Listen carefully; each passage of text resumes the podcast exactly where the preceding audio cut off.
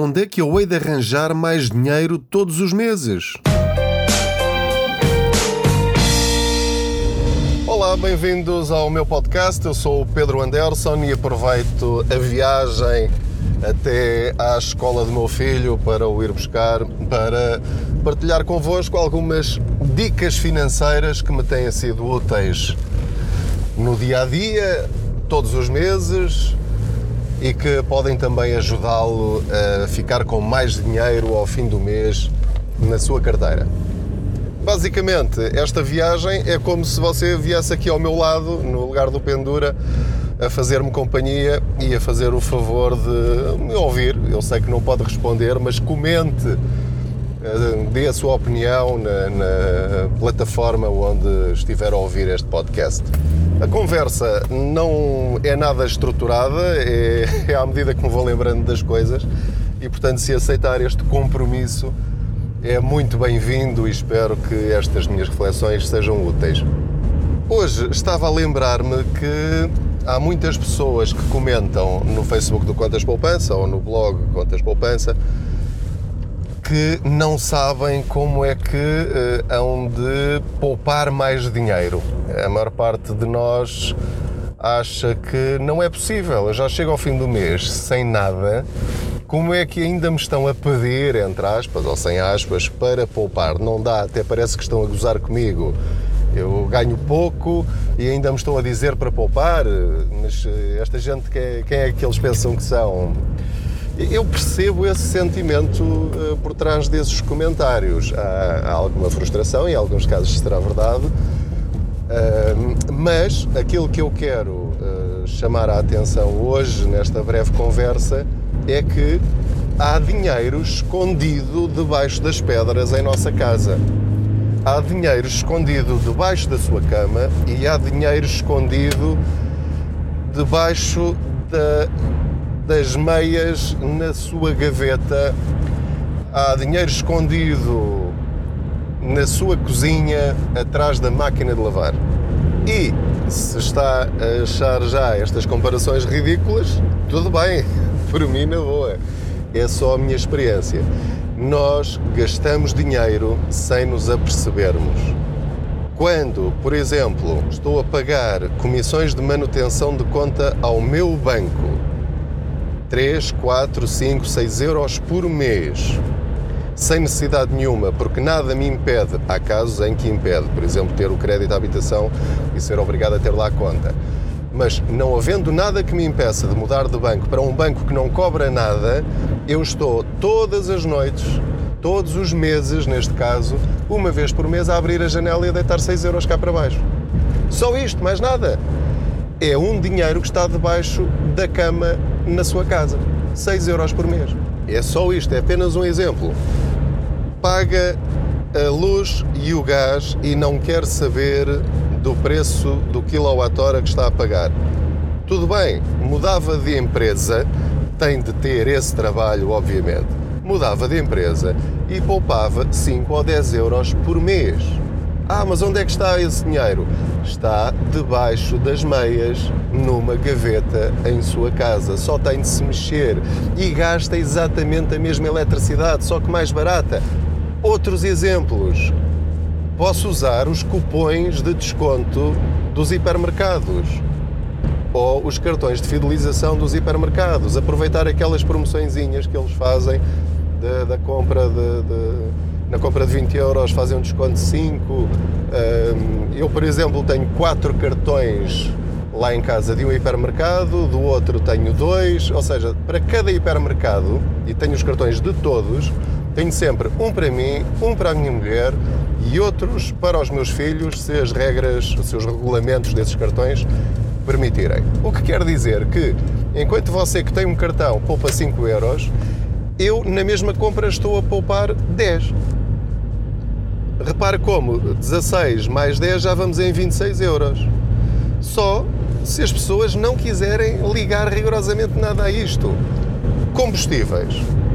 Gasto cerca de 150 euros em combustíveis todos os meses. Temos dois carros cá em casa. Às vezes vai mais, outras vezes menos, às vezes temos de fazer viagens até à terra, gastamos mais.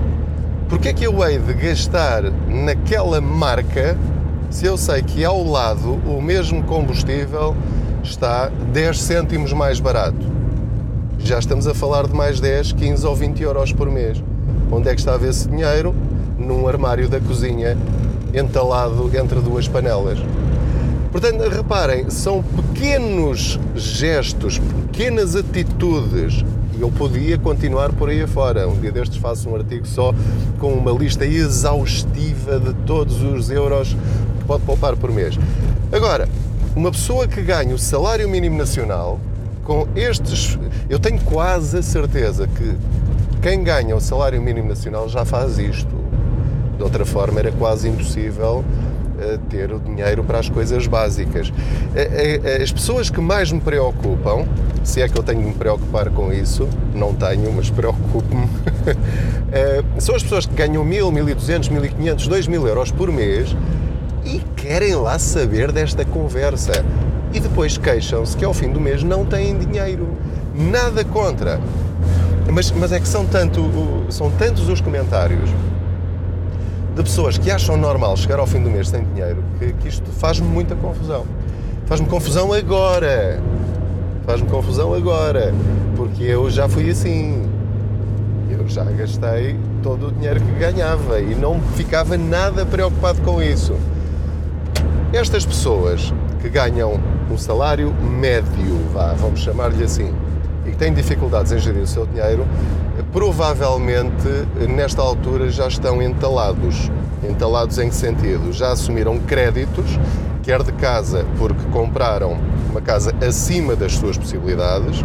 Ninguém gosta de comprar uma casa num bairro que não é tão bom como bairro onde mora o, o, meu irmão ou o meu cunhado ou, ou o meu colega de trabalho. Se ele comprou uma casa em Lisboa, eu também tenho que comprar uma casa em Lisboa, nem que seja 100 euros, 100 euros não, 100 mil euros acima daquilo que eu posso.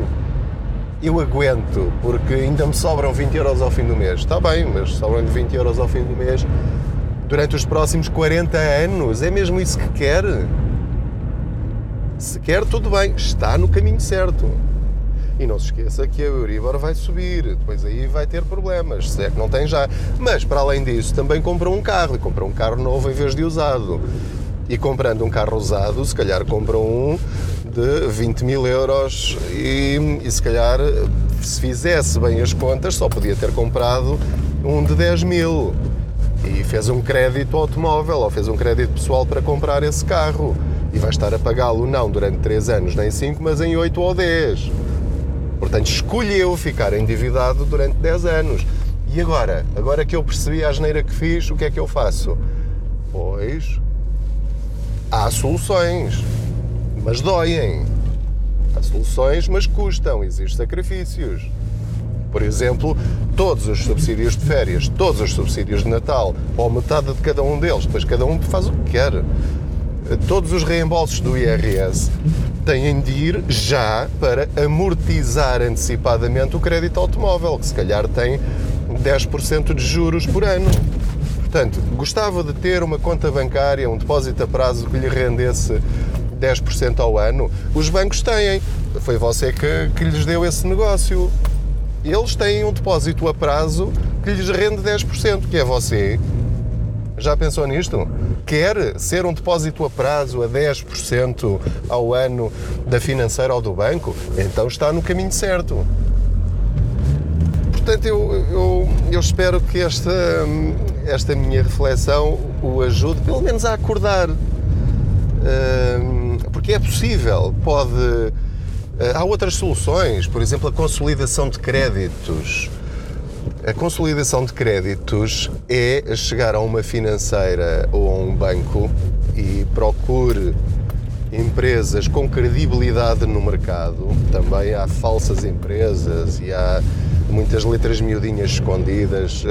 Pergunte, peça referências, investigue, veja se aquela empresa tem uma boa imagem no mercado, se há, eh, se há queixas, se há reclamações no portal da Caixa ou noutros sítios, na internet, enfim, procure. Uh, o que é a consolidação dos créditos? É pegar no seu crédito da casa e no seu crédito do carro, e mais o crédito pessoal e mais os cartões de crédito, e juntar tudo no crédito da casa, por exemplo. Fazer um crédito com tudo.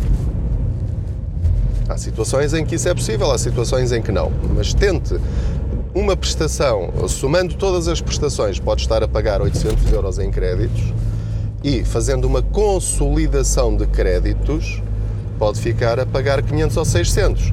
Mas o que é que isto significa? Significa que a muito longo prazo vai estar a pagar o seu carro não em 8 anos, mas em 40 ou em 30. Portanto, a longo prazo é um mau negócio. A curto prazo é um bom negócio porque liberta-o. Agora, essa folga de 300 ou 400 euros que vai conseguir o que é que vai fazer com ela? Ah, vou já juntar para comprar um telemóvel novo. A geneira vai pegar nesse dinheiro e amortizar essa dívida. Vai pegar nesse dinheiro e rentabilizá-lo ao máximo para acabar com as suas dívidas todas, começando pelas mais altas até às mais baixas. Assim que estiver livre e não precisa fazer isto em ano e meio. Pode fazer isto em 5 anos, em 10, em 15 ou em 20. Mas acredite que eu, que vou acabar de pagar a minha casa aos 82 anos, eu não vou deixar que isso aconteça. Eu quero, nos próximos 10, 15 anos, reduzir substancialmente o meu crédito à habitação. Isto porquê? Porque não tenho crédito automóvel nem crédito pessoal, não tenho mais nenhum crédito na minha vida nem quero, nem vou ter. A não ser que precise muito ou que chegue à conclusão que é um bom investimento. Portanto, tenho um peso em cima, mas vou tirá-lo. Não sei quanto tempo vai demorar, mas vou conseguir. Se está endividado, e repare, eh, nós às vezes pensamos que uma pessoa endividada é uma pessoa que não consegue pagar as suas contas ao fim do mês. Se tem um crédito à habitação, você, eu, estamos endividados, temos uma dívida. Aquilo é uma dívida. Crédito é um nome bonito para uma dívida e ela, se agora é suportável, pode vir um dia em que deixa de o ser e perdemos tudo ou perdemos muito. Vamos sofrer muito com isso. Pense agora, seja inteligente, faça contas, não tem de fazer tudo o que lhe estou a dizer, mas deve pensar naquilo estou a dizer. É esse o meu objetivo com este podcast. Não sou paizinho de ninguém, não tenho de aceitar os meus conselhos, não sou nem mais nem menos do que você. Mas a conclusão a que eu cheguei ao longo destes 10 anos em que investigo eh, estas questões das finanças pessoais é que se tivermos cabeça, a nossa vida financeira pode ser muito melhor. E se a nossa vida financeira for boa, isso vai refletir-se em todos os outros aspectos da nossa vida. E repare que nunca estou a falar aqui, nunca falei nestes 10 anos numa teoria que a maior parte dos blogs que falam de finanças pessoais batem sempre nessa tecla, que é ficar rico ficar rico, ficar milionário, atingir o seu primeiro milhão. Nunca me ouviu falar disso até hoje. Pode ser que um dia fale, mas o meu objetivo é só, porque é o meu objetivo de vida, ter uma vida equilibrada, uma vida sensata, uma vida que me permita dormir bem à noite. Acabei de chegar à escola do meu filho. Até à próxima. Beijinhos, abraços, boas poupanças. Até amanhã.